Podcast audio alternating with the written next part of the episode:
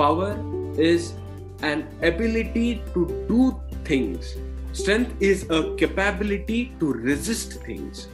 If a person has power and he wants to maintain it, he needs strength.